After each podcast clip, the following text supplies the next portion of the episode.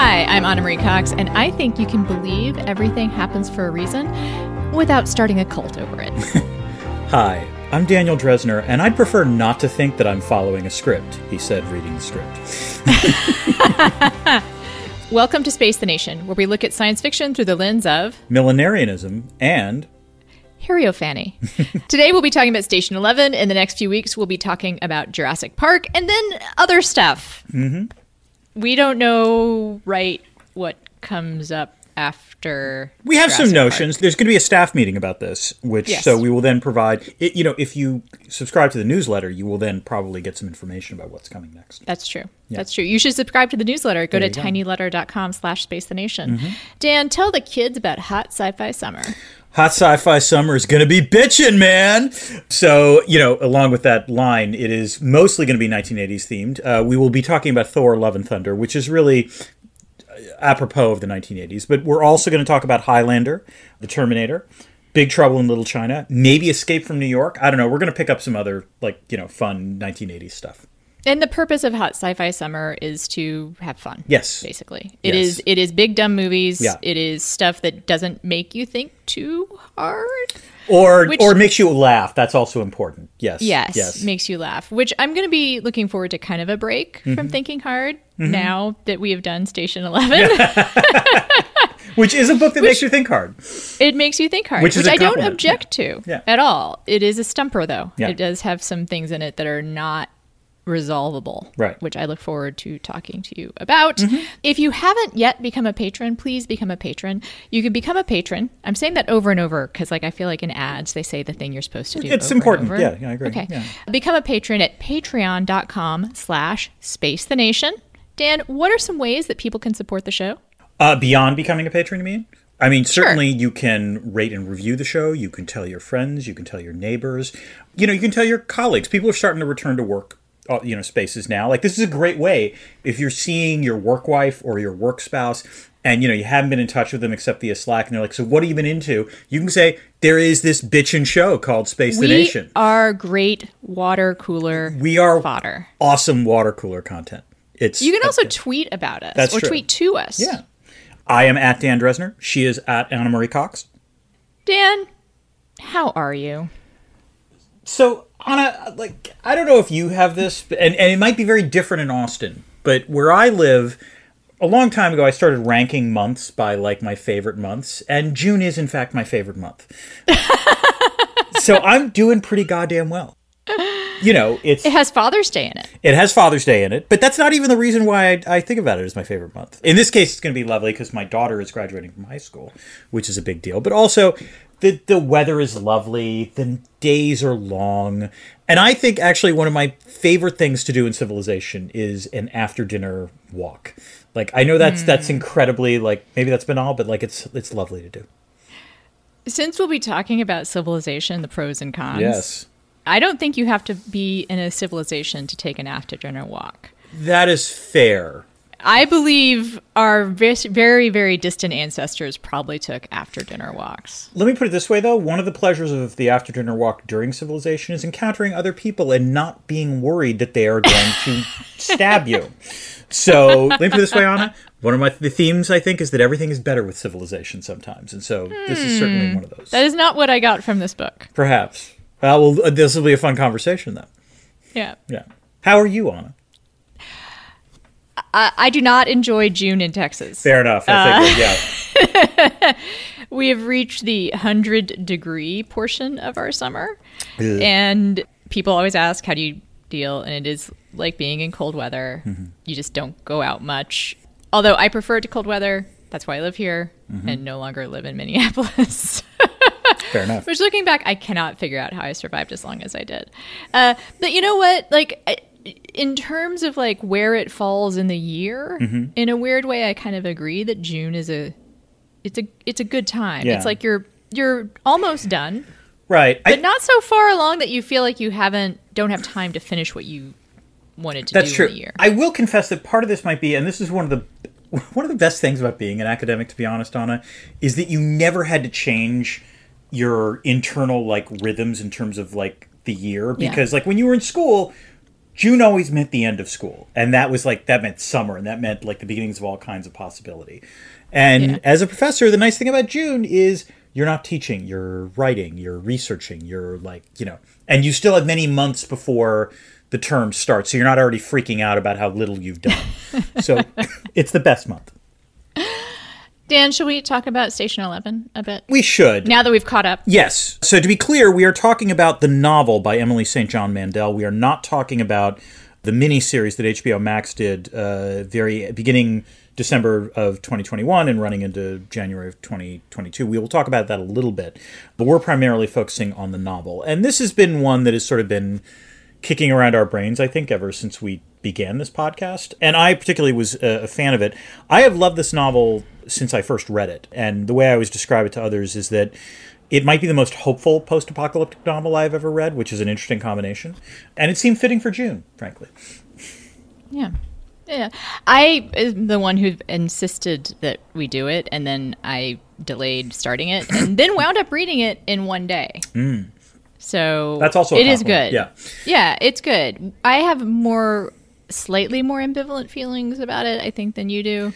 But I am excited to talk about it Yeah. Mm-hmm. and this idea of whether or not civilization is good or bad. I don't you know, spoiler alert, I don't think she comes fully down on either side, actually. That's what makes it a hopeful post apocalyptic novel in a way.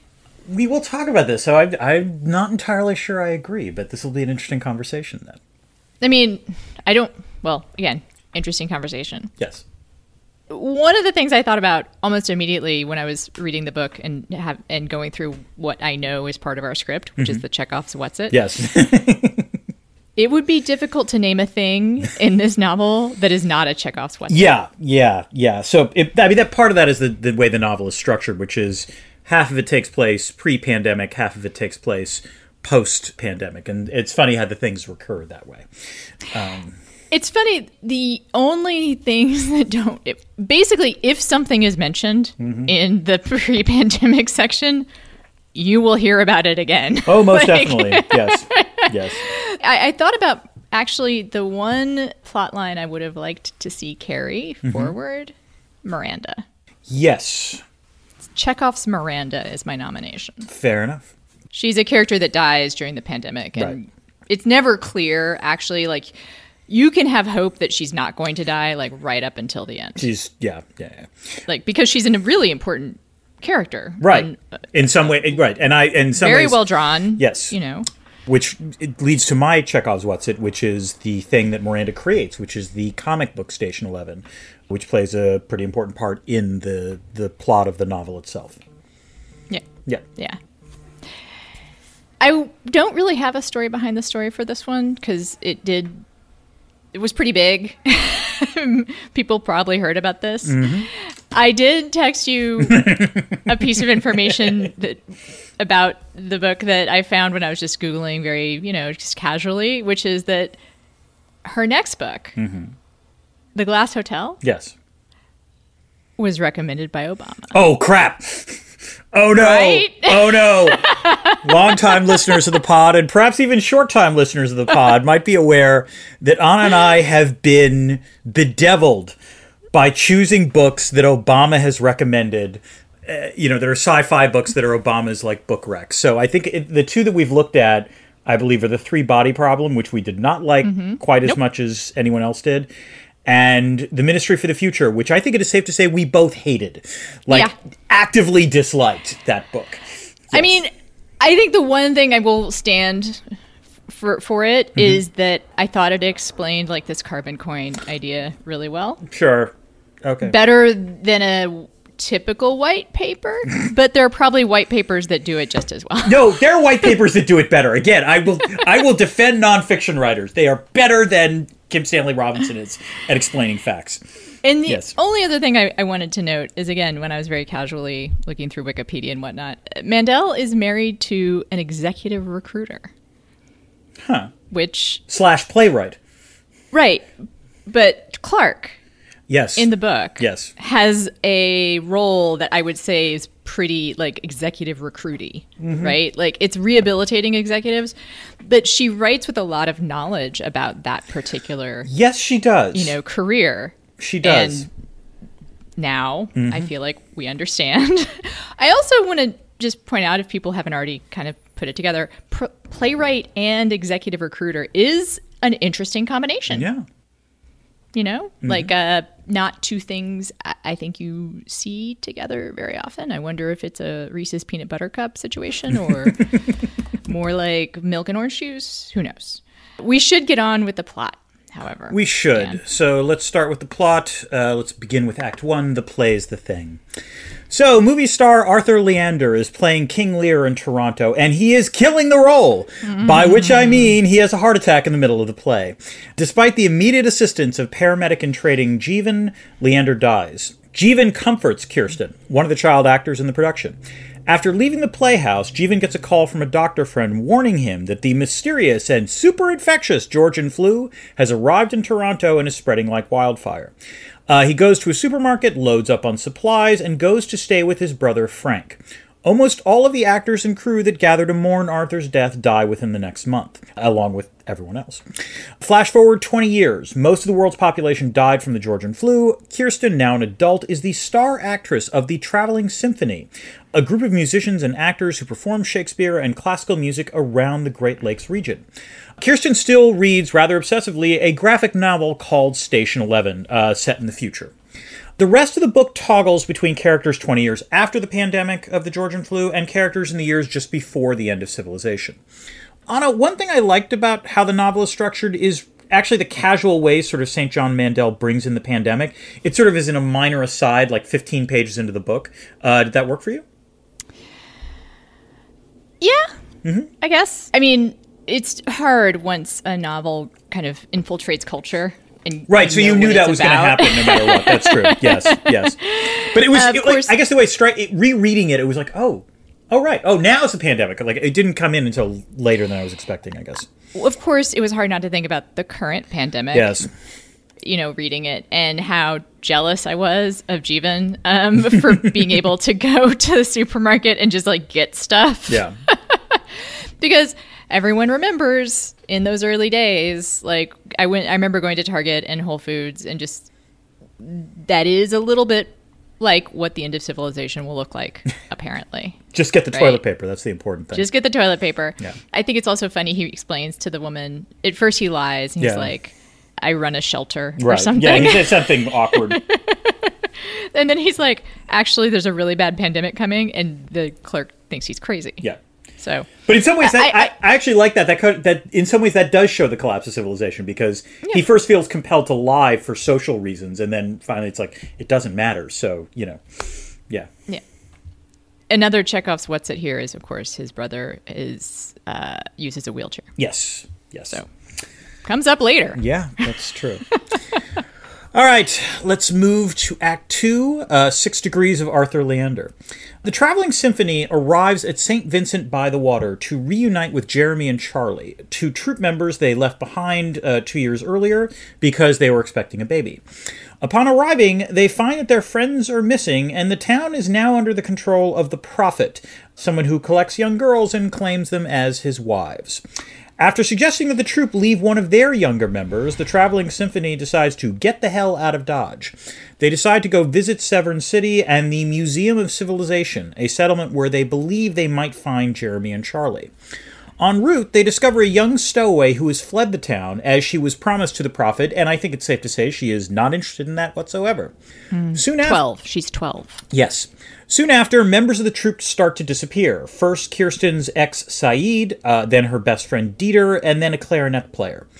Kirsten and her friend August go searching, and after a rainstorm, find that the entire troop has disappeared. Understandably unnerved, they follow protocol and continue on to the museum, which is where everyone was expecting to rendezvous, hoping to be reunited with others.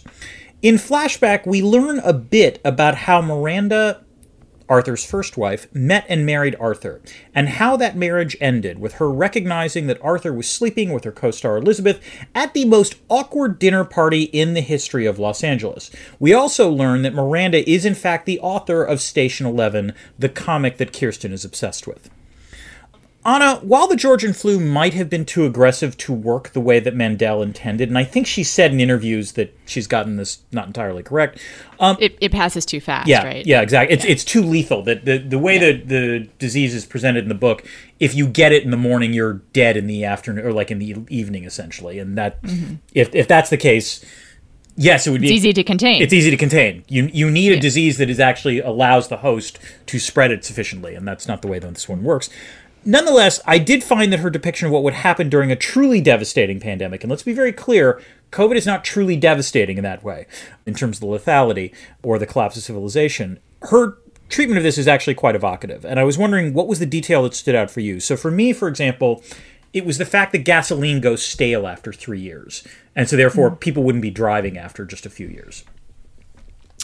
This happens later in the book, but Mm-hmm. it really got to me, which is the disappearance of psychiatric medication. Yeah. Yeah. and I, I, it's funny because I've always been a fan of science fiction, and, and which is a lot of post-apocalyptic stuff. And you always think, what would I do? I've thought before about glasses, which actually happens in in the book as well. As someone doesn't have glasses, Right. and therefore is functionally without sight. And It's also one I of the most to memorable Twilight Zone episodes with, with Burgess Meredith. Yes. Yeah. Yes. So I've thought before about, oh, what would happen, you know, if I lost my glasses. For some reason, as much as I depend on my psychiatric medication, Mm-hmm. I hadn't really thought through what would happen if it just stopped getting made. And and also because I've also I've talked on the podcast before, I've thought about what would happen if AA disappeared Ooh, yeah. Right? Which I don't think it would, by the way. Mm-hmm. Ah, I think that I think that AA would would be something kind of like religion, but in a better way. Although I think there's probably good religion too out there in this Right. post-apocalyptic I world. agree. I also think AA would be one of those useful networks that in as civilization's collapsing, I'm presuming there would be people within AA that were like you would there would be trust. And that would Yeah. be a crucial element in terms of surviving. yeah, I think in this particular apocalypse, you'd have AA continue. Yeah. I just don't like to think about what life would be like without psychiatric meds. I understand. Honestly, Yeah. you could. It, it's funny. I was actually going through like a junk uh, box Mm-hmm. the other day and found uh, bottles of pills Oh. that I had put aside. No, fine, they're good Okay, pills. okay. Like they're my my med. Pills. Ah, okay. Sorry. Good. So and made and that actually because I just finished the book made me think, well, it you could probably find them like in factories and stuff, Mm-hmm. but still, ugh, like that it's upsetting. It is interesting because, like, again, because of the lethality of this, I wonder whether, like, you'd see the sort of ravaging of like pharmacies and supermarkets and so forth that would have otherwise happened. Although I will say, the way that the novel treats it, it does seem like civilization sticks around for at least a couple of weeks before, like, you know, there, there's news at least and so forth. So that would have been long enough for people. to and it's wait. also true that like Wellbutrin Yeah. and Seroquel like aren't going to be the things that most people steal from Mm-hmm. Yeah. a pharmacy. So I'd probably stop by the ransack pharmacy and just like get my armloads Mm-hmm. of of those meds and you know hopefully last. a while. Interestingly enough, that was also the most effective scene in the movie version of World War Z is when they go into the pharmacy. and get not pain pills. They didn't get pain pills. What they got was uh, they, remember Brad Pitt's daughter had asthma, and so they needed asthma Oh, that's medication. right. That's right. That's right. Yeah, that's right. yeah. All right, let us move on to Act Three. Talk about a flight delay. So, back in the past, we learned that Jeevan was a paparazzo who snapped an emotionally revealing photo of Miranda the night of the awkward dinner party, and an entertainment reporter who broke the story about Arthur leaving Elizabeth and their son Tyler for his co star Lydia, who winds up being his third wife. Jeevan survived the Georgian flu, we fast forward a couple of years, uh, by staying barricaded with Frank in Frank's apartment. As their rations run low, however, Frank, a paraplegic, commits suicide, recognizing that he will not be able to survive in sort of cold Toronto in the, the wilds, while Jeevan heads out of the city. Years and thousands of miles later, he does wind up in Virginia as sort of the local doctor. How did the Museum of Civilization come to pass? I'm glad you asked. In the last days of air travel, Arthur's friend Clark, his second wife Elizabeth, and Arthur's son Tyler are flying to Toronto for Arthur's funeral. Because of the pandemic, however, they are diverted to the Severn City Airport. Miraculously, no one at the airport is infected. As everything grinds to a halt, some of the folks leave, uh, a few of the pilots take the planes away, but Clark, Elizabeth, and Tyler stay. Ana, if you had to live at an airport, which one would you pick? Fittingly, I suppose, rather than ironically, Uh-huh. Yes. I would choose the two airports I know best, Oh. which are both great airports. Okay. Mm-hmm. The Minneapolis airport, I'm sure you've been, is Yes. Oh, that's a has a massive lot of- airport. yeah. it's huge Yeah, yeah. and it has some great food options and it has it has the more mall Mm-hmm. like feel like it's it's centered itself around food and shopping Right. rather than air travel Yeah. in a lot of ways and it has like lounge has some, several good lounges Mm-hmm. and whatnot so that seems like a good option another good option Mm-hmm. Yeah. would be the austin airport because it has a lot of great food The barbecue in the Austin airport is quite good, if memory serves. yeah. which wouldn't last forever, No. but it would last for a while, and you could enjoy a lot of barbecue and tacos. and also their kitchen as- facilities, which are important, I would imagine. yeah, Yeah. yeah, yeah, and also they have live music every once in a while. Really? so Cool. I feel like there's at least a chance that you'd get. Like there'd be a band trapped or something? Actually, you know what? It's fucking Austin. There's gonna be a band. Oh, yeah. There will be multiple bands. There will be bands in the Austin airport at any given moment. So I Yeah. think that's another reason why it would be a good choice. And you, my friend? So it's interesting. Like you're picking larger airports, and like if I was going by the larger airport category, ATX is like ATX is not huge, medium. but yeah, yeah. But like the Charlotte airport would also be good for those reasons, and like I have to admit, even O'Hare. Well, I don't know. No, the only reason I say that is that oh god, the Frontera Grill It's is there. big. Yeah, yeah. But my my instinct is not to pick a big airport though. My instinct would be to go for like the South Bend Airport in Indiana, or like a large regional airport that is modern, that has been like built very recently. Des Moines. Maybe Des Moines. I don't know. I haven't been there recently. I'm trying to think of like where, like, in the last five years, I've given talks at a few places where I've had to fly into a regional airport, mm-hmm. and it was. I think this was like this was sort of built with like the Obama, you know, recovery money, and I just mm-hmm. remember being struck at how nice these airports were and how underpopulated they are. And I confess that I think that I would find attractive just because I don't know how many people I'd want to be around during the. I agree? Yeah. about that. Yeah. The smallishness of the Severn, Severn, Severn City, yeah, yeah. Severn City Yeah. does seem appealing.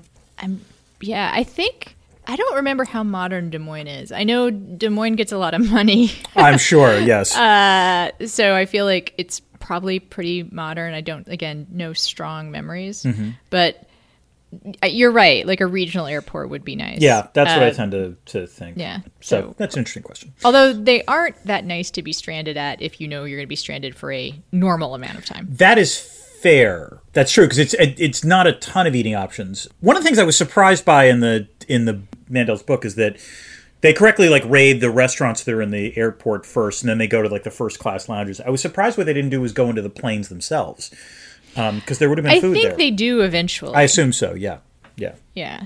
This part of the book is interesting. I mean, Mm-hmm.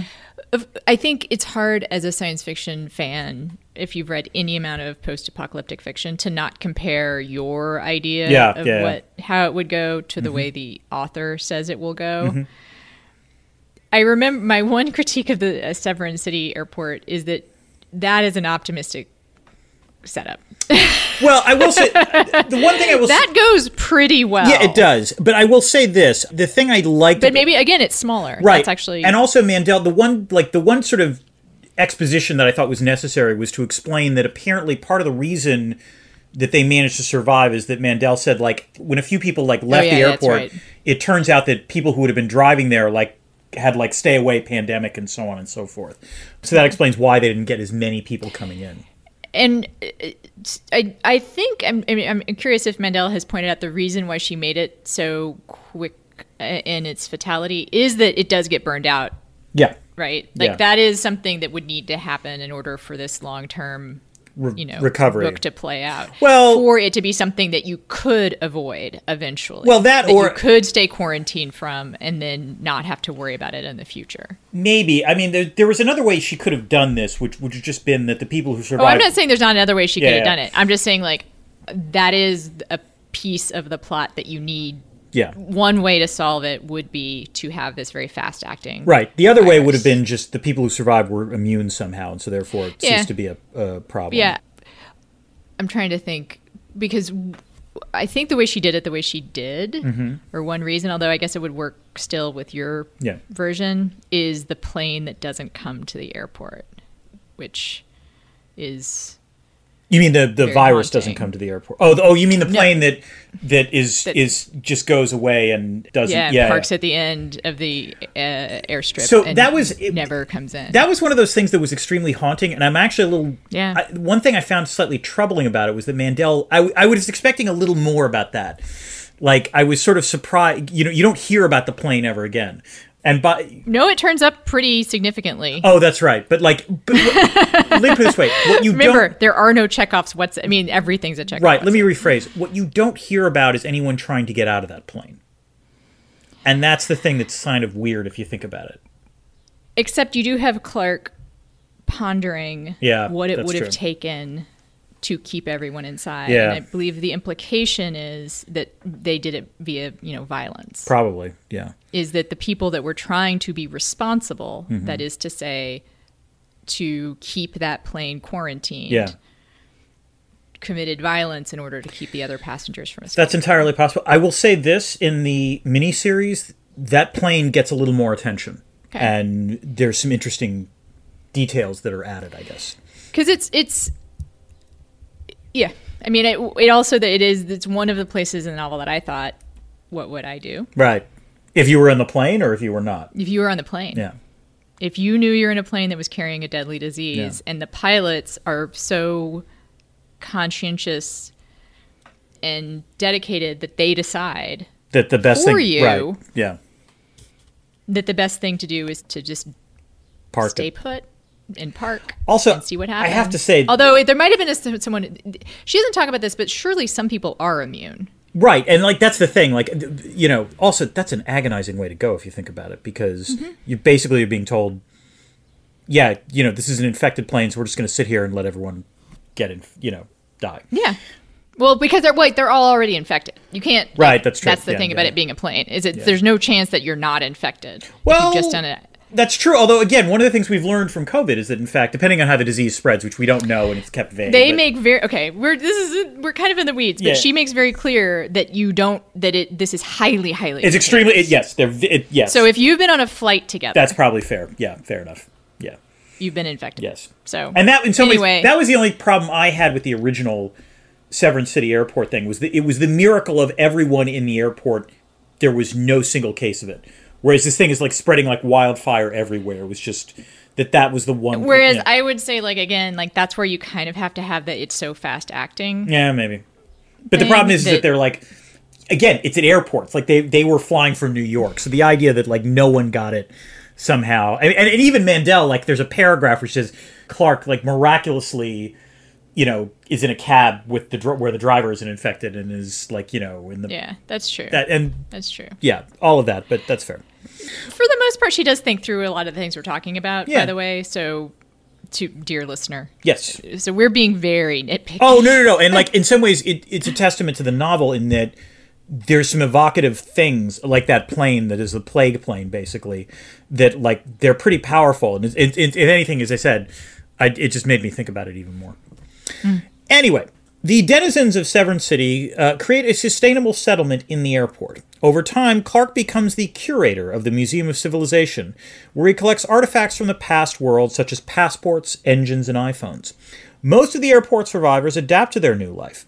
Elizabeth and Tyler, however, decide to embrace religious prophecy instead. Elizabeth, with her New Age conviction that everything happens for a reason, interprets the pandemic as a punishment of the bad and a sparing of those who are good. That's not a new agey thing. I, you know, all right. So It is not. Period. okay, Sorry. all right. No, no, go ahead. Explain why.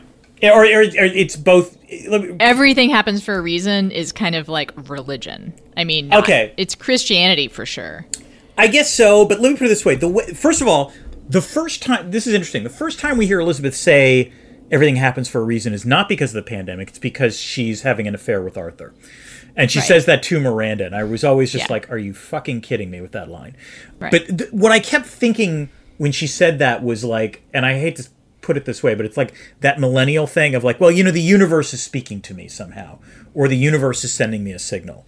So you're right. Yeah. That, that, so let me put it this way: it is you're correct that it's her point of view maybe from a new age perspective. Yes, that's what But I'm I think it's say. pretty important that actually that way of thinking about the world goes back Mm-hmm. Right. to prehistory. that's fair, and I in some like, ways, it, yeah, it actually is it's in part of the novel Yeah. kind of Yes. that this way of thinking is a way that people have tried to make sense of their world right, and particularly by the way, before civilization it's not just that; it's the way that people have tried to make sense of calamity and catastrophe. Yeah. That that is in some ways extremely important. So that you, you're right. That is a fair point. That this is not only New Agey, but the, the way that Elizabeth talks about it, and it's also important that it's not new agey because her son doesn't go with the new Age. no, he most certainly does not. That's fair. yeah So anyway, the point is, is that two years in, the point is the point is, is that two years in, they leave with a religious cult, and the big reveal is that 18 years later, the prophet is in fact Tyler, Arthur Leander's disturbed son. So, speaking of which, Ana, uh, you know, let, Yes. let's talk about the role religion plays in Station Eleven. I think it's safe to say that Elizabeth and Tyler are not the best advocates for the role that faith plays in Apocalypse. I don't even think they're the best advocates for this idea that everything happens for a reason. they certainly are you not. No, that's fair. Like Yeah. Mm-hmm. you can, as I opened with, you can believe that in some general way, and not, and, and still have room for choice, and still have room for agency, and, and also have room for tragedy. Mm-hmm. I mean, my point of view as a believer has always been, if you believe in this thing, Mm-hmm. which I don't think has to be in any way human or understandable as a conscience Mm-hmm. or as a consciousness, it must be so big and so beyond our understanding that things, even like a pandemic, are part of some pattern that I have no idea what it could possibly mean. You know? That it, it and it also might be the uh, the kind of thing that for this thing that may or may not exist i'm always open to the idea that it doesn't exist not open to the idea but Mm-hmm. Yeah. like i won't argue with you about it, Right. is so trivial that that's not even on that being's radar Hmm. you know or it's a part it's it's a butterfly wing in a larger plan ah, you know fair enough. like it, it is the the pandemic is merely the butterfly and not and not Mm-hmm. And not the not- yeah, yeah. not the thing that was caused by the butterfly, but actually, like in in the grand scheme of things, that minuscule an event. Mm-hmm. So I, I wanted to ask I'm- you something else, by the way, which is I, I did I did think that you might like this book, if for no other reason that one of the things that struck me. How do I put this gently? It is safe to say you are not a fond of child characters or child actors. and one of the things that he's a little shit. no, it's true. but it's not just him because when when we see Kirsten as a kid, like the only time we, the only Yeah. substantial scene in the book that we see her is when she's like coloring during a conversation with between Arthur and Miranda, and Kirsten acts like a little shit too. Yeah, and I was true. struck by that. Like, but the kids are not good kids in this book. Except she, we- meet we first meet her when she's been traumatized Right. by Yeah, Arthur's death, Yeah. which she is. I mean, hard to hate on a kid who's experiencing trauma. but that said, Tyler is a child of divorce. Like, the, I mean, there are a few, Tyler has a few moments as a kid where you actually like. I, there's a there's a scene very at the at the end of the book where Arthur has a phone call with Tyler, where Tyler comes Yeah. off as very sweet because he. Yeah. But mostly the children in this book are total little shits. It was just amazing. They they kind of are. Yeah. Um, except I mean, it, it depends, right? Yeah. Because also the twelve year old that stows away, hard to hate on her too. Like, Yeah. Oh no no. But that. Yes. That's I thought you were going to go for specifically with the child actors. No, I was talking about the child actor. I was talking about Kirsten. oh, it, but there's two other. They die. So That's true. But also, like the other thing was that the child actors didn't get along. Kirsten felt like you know. that's right. she- that's right. And also, there it's a good use of child actors. They don't talk Yes.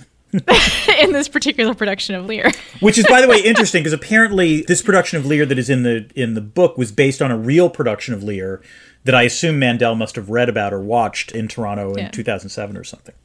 But just a little more about the role of religion. Yeah. I, I want to talk about this a lot more Mm-hmm. later. Okay. But what I will say is that to, and I feel like this is something that's kind of almost understood when we talk about religion, but I'll say it, say it out loud and clearly, which is that for me, it's not about religion, but faith. Yes, that's fair. So we were talking about religion. I was, I, I actually probably should have used the word faith there because they're different things. True, and I, I would also say that the way that perhaps Elizabeth in Because particular, I'm not religious. right, but but I guess my point is is that as I read it, Elizabeth, but particularly Tyler, I think are oh, less. oh, interested he's religious. Yeah, they're religious, And religion and faith can go together. right, but not always. Right? Yeah. But not always. And what I would say about if I could change your question a bit, Okay, it'd be the do. role of faith. You actually says what you said. is Yeah. the role of faith. Yeah. Right? Faith is different than religion. And one of the things I think this book makes an argument for is faith, That's fair. Yes, not in a, a deity, right.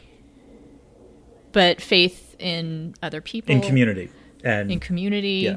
in art. oh yes, So okay. we'll talk about that more. All right. All right, let's close with Act Four All's Well That Ends Well. On their way to the Museum of Civilization, Kirsten and August find a group of the Prophet's men holding Sayid hostage. They had kidnapped Sayid and planned to trade him for the runaway child slash bride, but a young boy has his doubts about the Prophet. Kirsten and August kill the men and free Sayid, who explains that Dieter unfortunately was killed, uh, but the clarinetist had escaped and warned the troop. Hence, they took an alternate route to the Severn City airport. The trio head that way as well, but the prophet catches up to them and finds Kirsten on the side of the road. He plans to execute her, but in the process starts quoting lines about the undersea from the Station 11 comic. Kirsten quotes lines back, and this distracts Tyler long enough that his young, doubting sentry shoots and kills him, and then, somewhat horrifyingly, takes his own life. The trio arrives at the Museum of Civilization, where they are reunited with Charlie, Jeremy, and the rest of the traveling symphony. Clark takes Kirsten up to the control tower of the airport and, through a telescope, shows her a town to the south with electric lights, suggesting that civilization is taking root yet again. Five weeks later, Kirsten leaves with the traveling symphony for the town to the south and parts unknown. Ana, am I wrong in thinking that this was actually a pretty hopeful book as post apocalyptic novels go? Of, of course. Yeah. And I would add that's not just because of the electricity. Mm-hmm. In fact, one of my nitpicks with the book Ah. is I think it didn't need that. Oh, I liked It It would still it. be but- hopeful. but- Mm-hmm. it would still be hopeful without it. It- it- because the hope in this book isn't centered around technology. It's around people. Yes, although I so this is where I, I liked it, and I also think it was that was the sort of hint that maybe civilization will be returning, and this might be where you and I m- interpreted and I'm book not differently. anti-civilization, Yeah. but I think that this book, I, I wish again a nitpick. I sort of wish that there had been a kind of build back better line. because this book is also critical of civilization too. Yes, although it's, I, I, it- in some very specific ways that aren't incompatible with building back a new civilization. right, right, and indeed, I mean, for me at least, the, one of the very charming things I think when when I first read this book was the idea that there would be a traveling symphony in the first place. The idea Yes. that you know, again, to quote from Star Trek Voyager, which is what the book does, survival is insufficient. That there had to be more. Right. And so I love the idea that this that a traveling symphony could would be a viable enterprise in this world. And actually, maybe the point I should be making here is Mm-hmm. that do you really think civilization is gone? There is a traveling symphony. Ah, what defines enough. civilization, Dan? Fair is enough. it lights or is it Shakespeare? I think it could be both of. The, I think it's both of those things. I, but I, I will grant you that Shakespeare is more important in terms of civilization. You can say that. Yeah, and I think that's the argument she makes. That's too. fair, yes. That's what I say. Like, Okay. I don't think this is a pro civil, like pro technology book at all. No, no, no, no. It's a pro, but it is a pro civilization book. and again, but it's how we define That's fair, civilization. yes. I think it's a pro civilization book, but it it asks us to consider Mm-hmm. what is really the definition of civilization.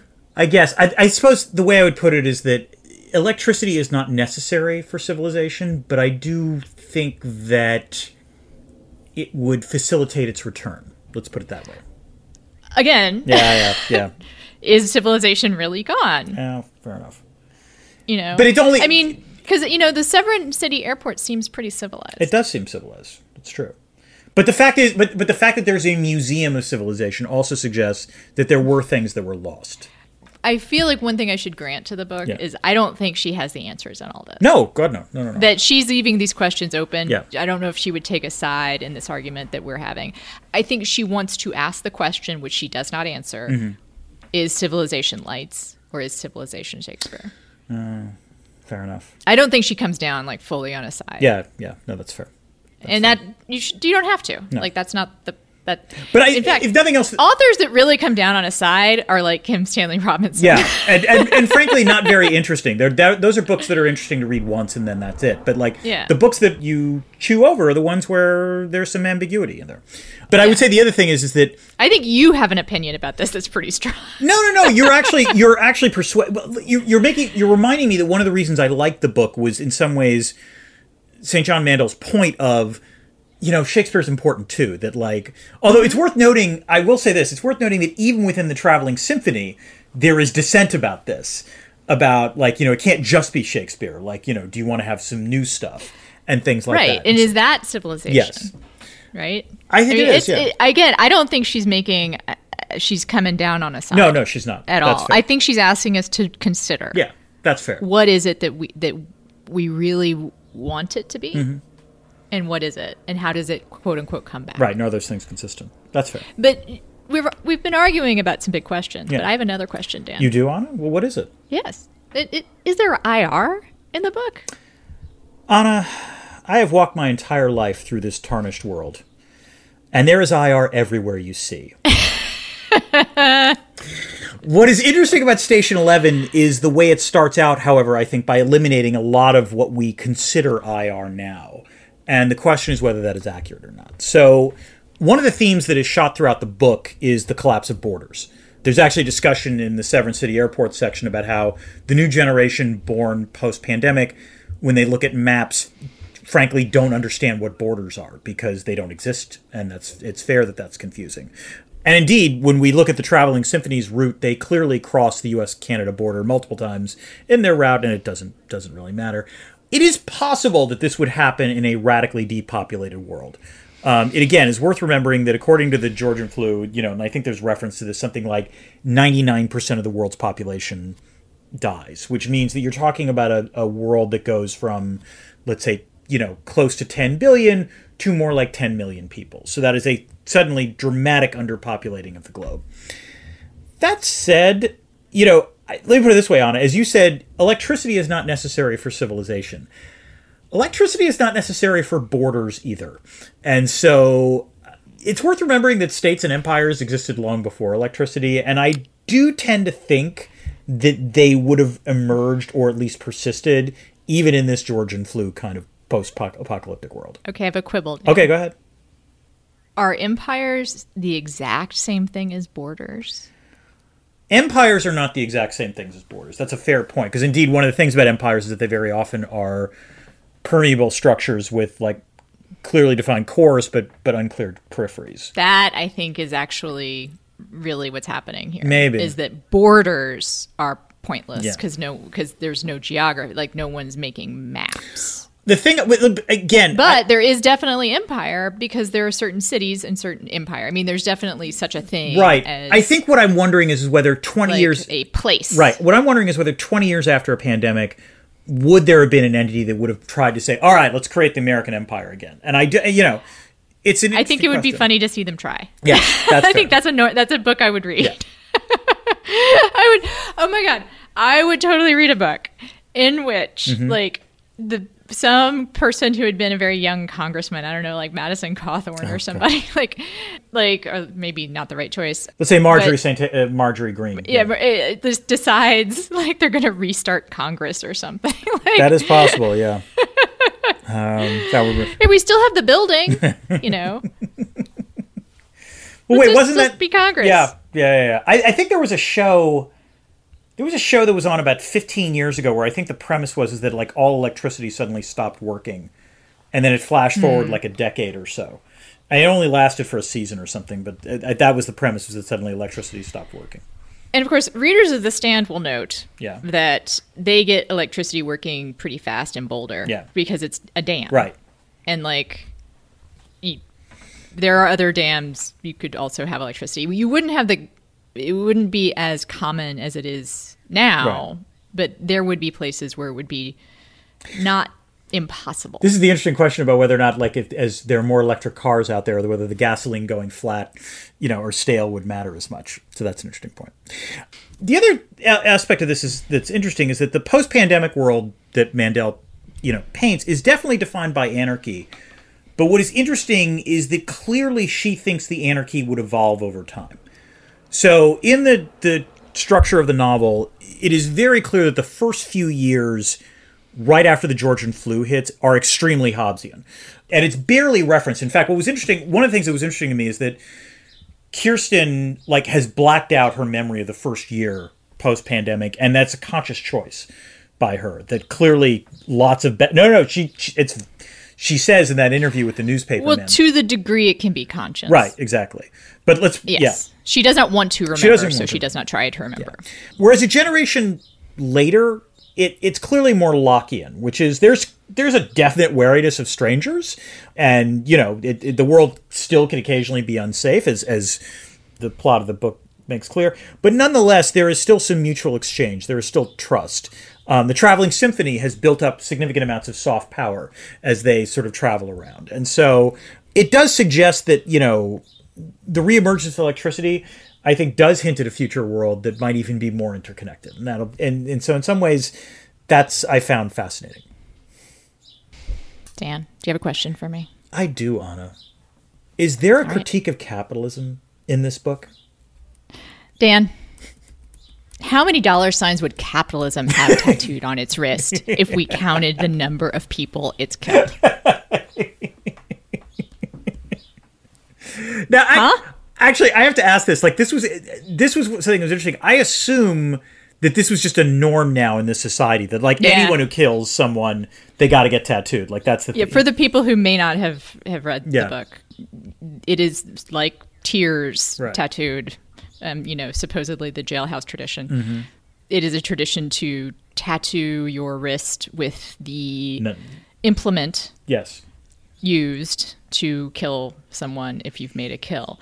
Which utility I see, right? Mm-hmm. Especially if you're only just now coming out of Hobbesian world. Yeah. However, it is interesting to me to ask what would keep someone from doing that even if they haven't killed anyone. Because the reason to have it would be I am dangerous. You want you should know Which is funny. I, I, I, it, I is capable. I am capable of killing. I think you're right. Right? Like that's why you'd want to broadcast it. Right? I think you're right, but that's not how it ra- reads in the book. no, no. Yeah. But but it's all it's for two. It's for both, Yeah, right? yeah, yeah. It's like this is this is a memento mori. Yeah. This is a reminder that life is life is precious, Mm-hmm. and I have taken it, and don't fuck with me. Right. Yeah. Yeah. yeah. yep. So I think it's funny. I think she does a little bit of an end run around capitalism in the same way she does IR, right? Mm-hmm. Yeah. Like we just sort of get rid of it, Yes. Yes.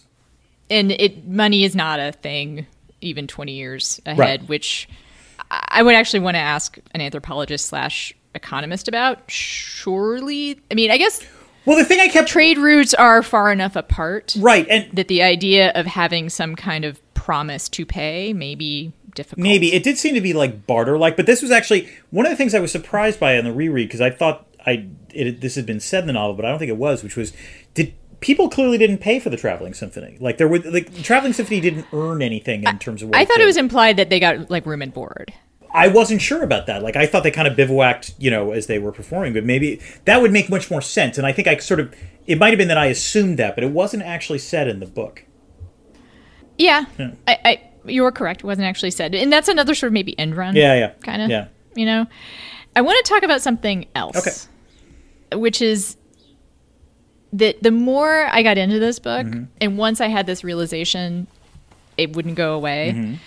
This is a book about work Hmm. and labor Mm-hmm.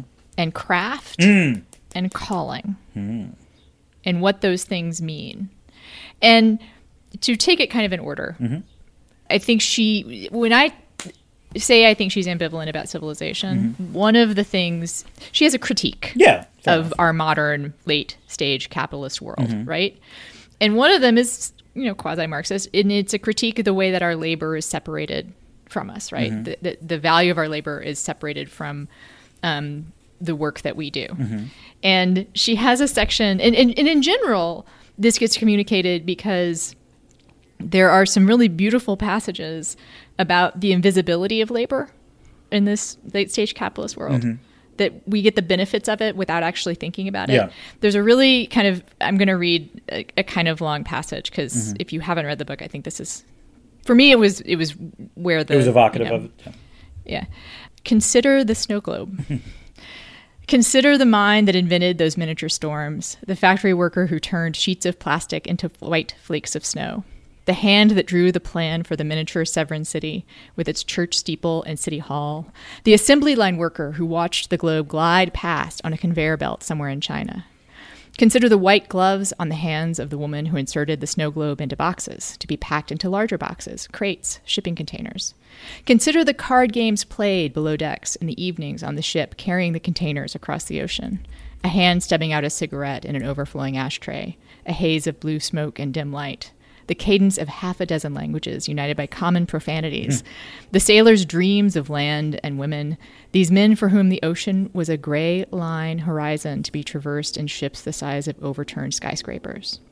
Consider the signature on the shipping manifest when the ship reached port, a signature unlike any other on earth. The coffee cup in the hand of the driver delivering the boxes to the distribution center.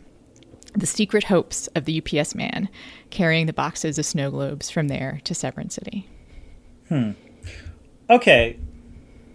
So this might be where I, I think I slightly disagree with you in that that reads to me like a paean to capitalism. Actually. Yeah. Okay. All right. all Yeah, right. no, she's saying we, and we are separated from that. She's saying that what civilization has done is made that invisible. And in fact, if I can quote again, there had always been a massive, delicate infrastructure of people, all of them working unnoticed around us. And when people stop going to work, the entire operation grinds to a halt. Uh, okay. She is literally saying, Dan, that we don't see it, that it's invisible until it stops working. okay, but I, I guess the my read on that then was was her. And by the way, this is this is the it's not a critique of like capitalism it's a critique of the way that we now consume things I- and i would say specifically late stage capitalism where it is invisible where people don't think about the labor that's gone into the snow globe she's thought about it I guess. I mean, that's more like a hey, we're taking this for granted, and it's pretty awesome, and we shouldn't take it for granted. That's different. she might be saying that she might be saying She that. might. No, no, no. That, but i don't again i don't think she's actually coming down really on a side but she does the rest of the book i want to talk so Hold, no, no, no. But I want to. Okay, no, no. You get. All right, go ahead. Yeah, go ahead. because I think that to the degree she does come down on a side, again, I don't think she's arguing that we should get rid of, Mm-hmm. No, she's of certainly not. civilization. Yeah, yeah. Right? I don't think she's arguing that the pandemic would be a good No. thing or that the, that that period would be a good No, she's thing. not saying Thanos was right. Right. I think one of the things she's evoking Mm-hmm. is this idea that when we do strip away like these vestiges of late capitalism, we get a much more direct relationship between ourselves and our labor Mm. and our craft Mm-hmm. and our calling, Hmm. which are different things. All right, keep going because. I want to. Because there's a, at some point I want to intervene, but but you you Okay. got some room. Go. I'm just making my argument. There- So she spends a lot of time talking about why different characters choose different careers. And I mean, a lot of time. Like Mm-hmm. Yeah. once you, again, once I noticed this, No, no, no. like it's, everywhere. th- It's definitely a part of Miranda's story. It's a part of Jeevan's story. It's a part of Clark's story. It's part of Arthur's Part of story. Arthur's story. Yeah, yeah, yeah. right? And and also she talks about what careers they find fulfilling. Right. And she has another passage I want to uh, read from because she talks about people becoming ghosts. Right. This is during Clark's interview with like someone. Yeah. Right, because one of the, what Clark does is he's an executive rehabilitator. Right, he does- yes. Right, he's he doesn't he's not a headhunter. He makes the heads that are there better. Right, right. yeah. And he, what they do, it's actually pretty funny satire in some ways. Mm-hmm. Yeah. Mm-hmm. it's very Jonathan Franzen kind of moment to like make fun of this, but they do like a 360 review Yeah. of the person. And so Clark is is doing a 360 review of some executive, Yeah. and he talks to one of the executives you know, employees, and she says, so he's talking to a woman named Dahlia, Mm-hmm. right? And, and he asked her for criticisms of her boss, Right.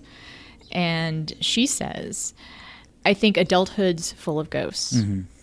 I'm sorry, I'm not sure I quite. I'm talking about these people who've ended up in one life instead of another, and they're just so disappointed. Mm-hmm. Do you know what I mean? Mm-hmm. They've done what's expected of them. Mm-hmm. They want to do something different, but it's impossible now. There's mortgage, kids, whatever. They're trapped. Dan's like that. Not you, Dan. Oh, okay. The Dan she's talking hey, about. screw you! I forgot Yeah. that was Dan. Yeah.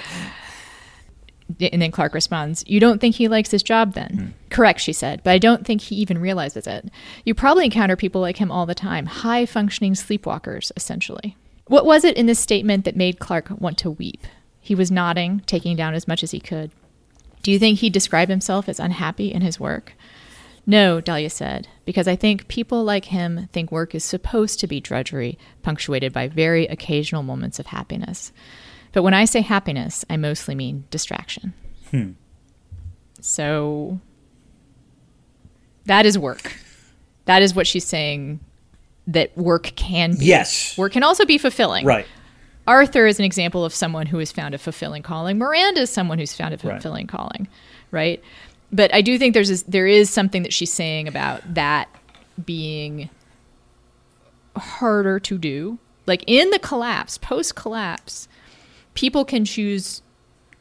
I don't think she's right about this. I think this is actually a place where there's a little bit of fantasy because to the degree she talks about it, she makes it seem like you can kind of do like, oh, you have a you have a skill, you do the skill. Yeah. right? So uh, like this is the post-capitalist part that doesn't really make No. sense and why the disappearance of money doesn't make sense she sort of implies that people are doing labor for each other and people can do that that that's a way you can survive i've still have more to say but dan you're anxious to, to jump in so go, go ahead Well, I, a couple of things. I guess the way I would think about it is that what was unusual about this book is actually, in particular, Miranda's job, because that's not normally a job that in a novel is valorized. I guess would be the way to put it. no i think and i think And she, she, does, I think valorize she- it. Yeah, yeah, yeah.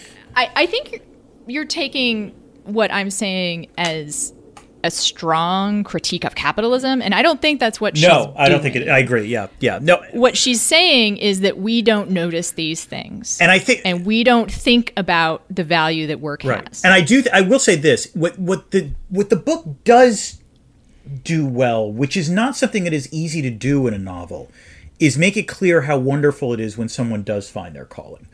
And Yes. and I think you know we see that with Miranda discovering she actually likes shipping and logistics, which is not a conventional thing that is is valorized in a novel. Like she's she doesn't have a Right. magazine writing job or something like that. Or I think, and this is best exemplified by Jeevan, who is a paparazzo and doesn't like it, is an entertainment reporter and doesn't like it, but becomes a paramedic and re- like in some ways realizes, oh, this is what I actually am supposed to do, and so that is fascinating for me. The other thing I would say is that the advantage of capitalism is that it allows for a wider variety of those kinds of jobs. Uh, yeah, I would disagree. Okay, this is where okay. I would disagree. I think there's a lot of people out there, for instance, that would be great journalists, Hmm. but can't become journalists because they have student loans. Or they don't have a family to support them because journalism pays. But without civilization, there are no journalists. That's, that's not true. There's a newspaper in the there's one news. Okay, yes, but like that's And people would, I think he's also right. I think as a journalist, I think that he's an example of something that would happen. Mm-hmm. right, right. That there would be journalism. And it might not take the form of a newspaper. That actually is almost kind of weird. No, that makes But, sense because um, would you? I almost think bards. And, Ah. and to, to get to the traveling symphony, people are able to, this is a thing that they can do now, right? Mm-hmm. The symphony is made up of interesting variations on this, though. Because again, she doesn't make this distinction. This is me kind of reading into it, but there's work, there's craft, and there's calling, Hmm. right? And I think one of the things that happens in the book is people are released from work Right. and there's a lot more craft. There are people pursuing craft in a way that I would say is more difficult to do in late capitalism. I think Clark would not become a museum curator, which I think is winds up being his calling. That is his calling. I agree. I get so If he had done anything else besides being an executive, whatever he was, So- executive coach. two. I guess two points in response to this. The first is, is that I think work still exists. It's just a different kind of work. Whereas In this, oh yeah, sure. There are have to- people who don't love what right, they're doing. There are people who don't hunt animals or Okay. cook, like so that there is still work. right that is but that's drudgery. actually also not work you're not compensated That's for. fair, that's but fair. like but people are free to do I mean, again, I don't think she's saying, and so we should do this. Right, right. Oh, no, Like, no, no, no, clearly saying, not. Like, No, no, no, but, you know, yeah. But she's just pointing out that, like, in this more state of nature environment, there is this freedom to to engage. Yeah. With passion. The other thing I will say, and this was something I did like about the novel on the second read, was her description of, for lack of a better way of putting it, the ecosystem of the traveling symphony, where everyone has their petty grievances and feuds and disputes and so on and so forth. And that what I liked was her suggestion that this is something that exists in a pre-capitalist, capitalist, and post-capitalist stage. This Yeah. is humanity. That's human. Yeah, that's, That's never human. escaping, and I like that. Yeah. And, and just to talk a little bit more about calling, because you're right. Like Jeevan's a great example. Arthur's a great example. Miranda's a great example. Kristen's or Kirsten, Kirsten, yeah. Mm-hmm. is a great example. And of course, Tyler. No, yes, I guess is an yeah, yeah. example. And I have thought a lot about craft and calling in, in my life, in part because I'm a person who's incredibly fortunate Mm-hmm. Right. to do something that is more like a calling th- than anything else. And I- I want to sort of circle around to faith in that regard Hmm. because I think that having a calling is, or to feel like you are called to do something and then be able to do that is Mm-hmm. almost an expression of faith. Hmm. I was meant to do this. I am doing this for a reason. Yeah. That's how I feel about my calling. Is I'm doing it for a reason. There is something in I am fitting I am my piece in the great plan. Mm-hmm. The puzzle piece that I am is this thing that I do and I am fortunate to be able to do it. Like I have fit into the universe in the way that I'm supposed to fit. Interesting. It's not always a good thing. Yeah, yeah. No, like it- Some people have a calling to do violence. right. Or also like I mean this is and this is a theme that recurs in a lot of literature is the idea that you want to be a writer, you have a calling to be a writer. That's not necessarily the greatest thing. It can be a miserable experience. And also you could be shitty Yeah. at it. Yeah. Um, Right. And that's But by- it is a way of like everything. But it, to me, I kind of want to bring it back to the idea of faith. Like if you believe that, Mm-hmm. that is a kind of faith, Yes. and that is a kind of steadying thing. For But I want to I It's a steadying thing for Arthur. True. Like in his life, which is full of turbulence, the one thing he knows he can come back to is he really loves being an actor. Does he or does he love being a movie star? I think he actually loves. I think he- there's. It's unclear. It's polluted by Yeah. fame. It's polluted by fame, but I think he loves acting. I really do. I Maybe think there's that, he- dinner he has with Clark where Clark makes it clear Right. that in his, oh, yeah, he's not a perfect Yeah, yeah, person, yeah. but also, I mean, Kirsten also loves acting. that's true. So one last thing in this section: survival is insufficient. It's from Star Trek Voyager. Mm-hmm. It- a lot of reviews, a lot of people talking about this book like this was a main takeaway. and I think it was primarily interpreted as the need for art Yeah. Mm-hmm. in one's life. I think it's about the need for fulfilling work. Hmm. I think you're I right. I think it's about the need to f- fulfill something greater than just like hunting, Eating fishing. and and it's it's more than food, clothing, and shelter. It's that you have and it's also more than art. right. It's that you have a purpose. It- Yeah. yeah. No, I think that's a good way of putting it. And that that is you're right. I hadn't I- that frames it nicely, which is that these are about characters who need to find what are they supposed to do. And in many cases that what they wind up enjoying doing are things that you wouldn't have expected. Like they're not the standard things, but nonetheless, Right. that's what what matters. The one thing I do want to close though is you said something which is this is as a professor sometimes the most painful thing is when you have students who believe they have found their calling you know they uh-huh. want to get a phd in something or they they want to write something and the most there is a lie that is sometimes told to people that says find what you really love doing and if you know if you do it you know then do that and and you'll you'll be rewarded Right. and it is possible to love something do it and not be good at it Yeah. Yeah, and she doesn't really get into no that. and which is Which would fine be an interesting interesting thing to explore in a but that's novel. that's a different novel than this is but like i'm just uh, yeah I want to wrap this just a little bit more around to late stage capitalism. Mm-hmm. Okay. Which is that the pivotal irony of the book Mm-hmm.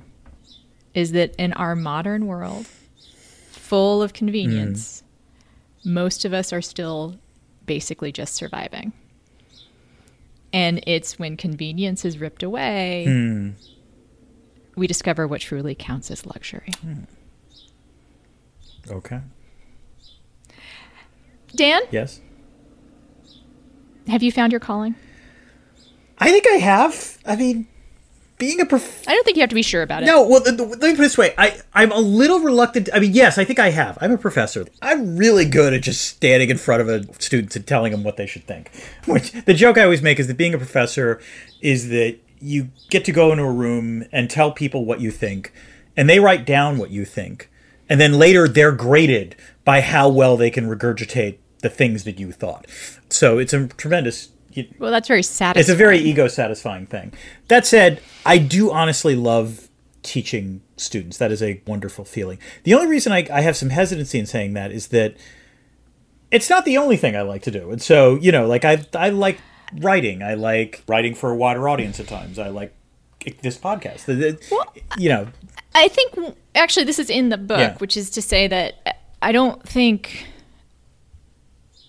you can do a calling 24/7. Right. And in fact, maybe tyler is an example of the danger why you shouldn't. Yes, exactly. Right? That's so. That, that I- in other words, I, I want to put boundaries on the idea of calling. You're right.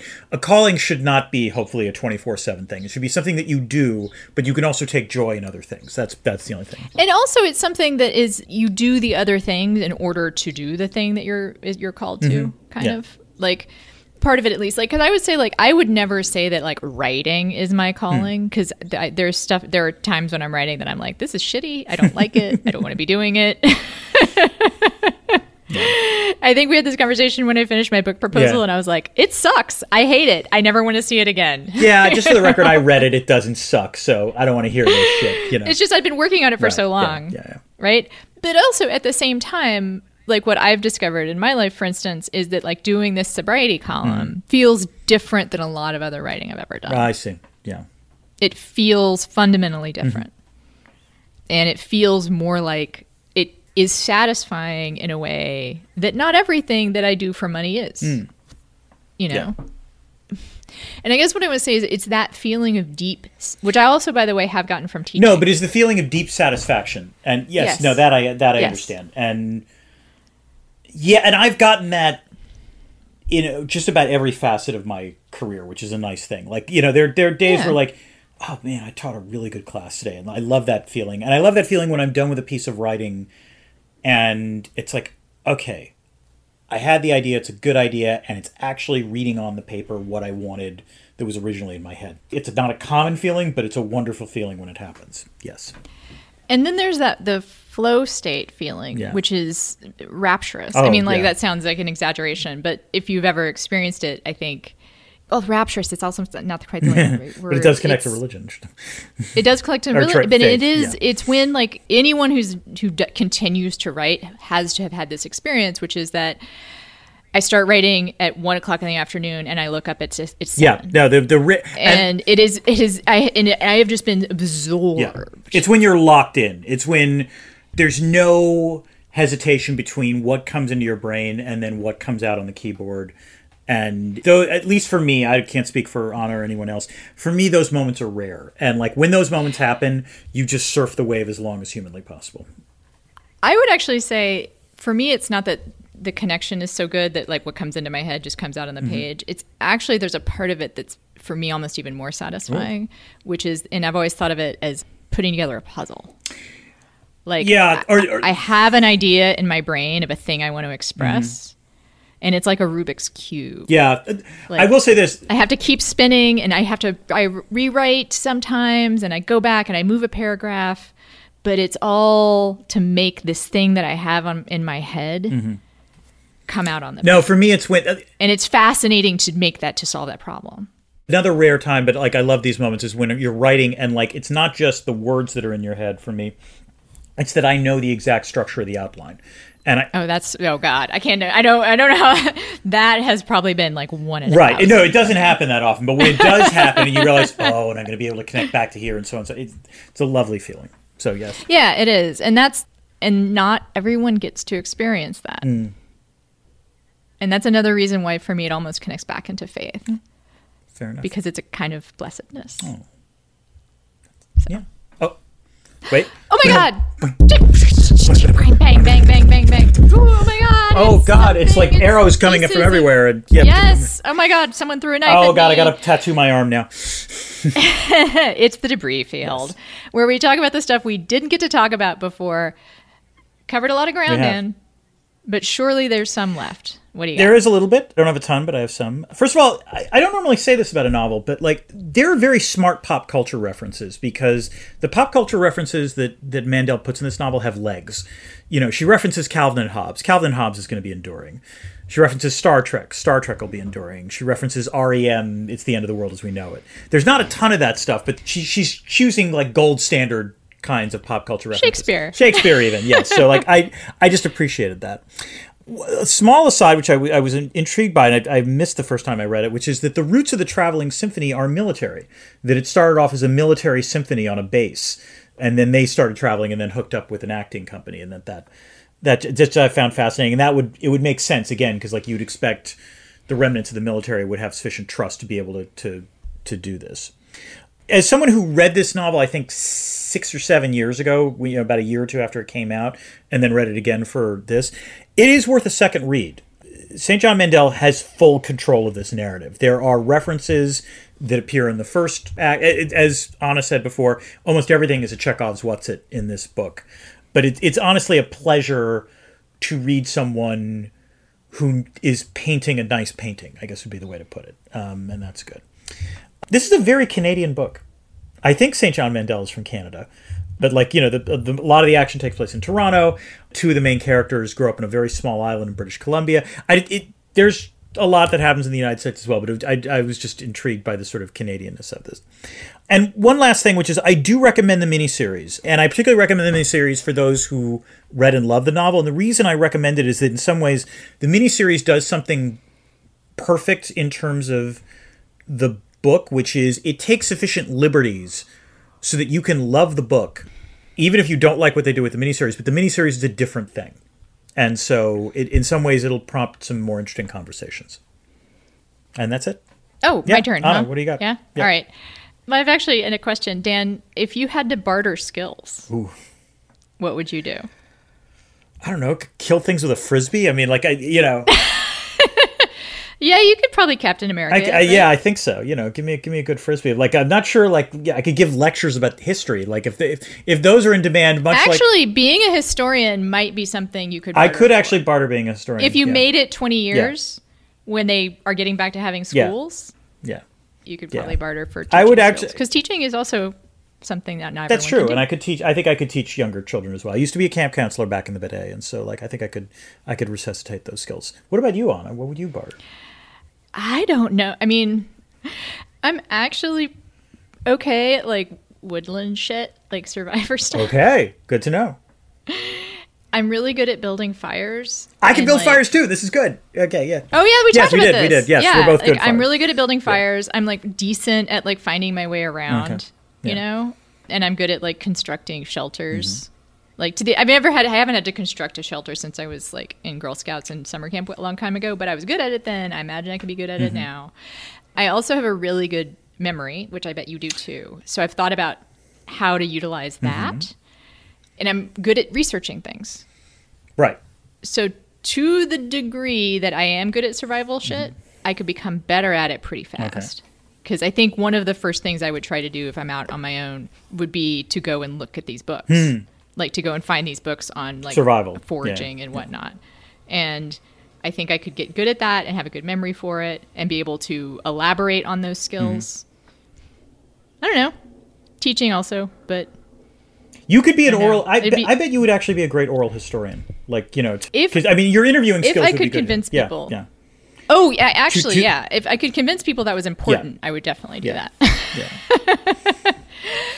Yeah. there are some beautiful passages. We probably we didn't really talk about the No, the writing is lovely. There's, I mean, this, But the writing yeah. It, in some ways, just as the plotting is well constructed and so on and so forth, there's a feeling that I, I, I don't know how to describe, and I, I, maybe you know what I'm talking about, Ana, where you're reading a book where you know you are in.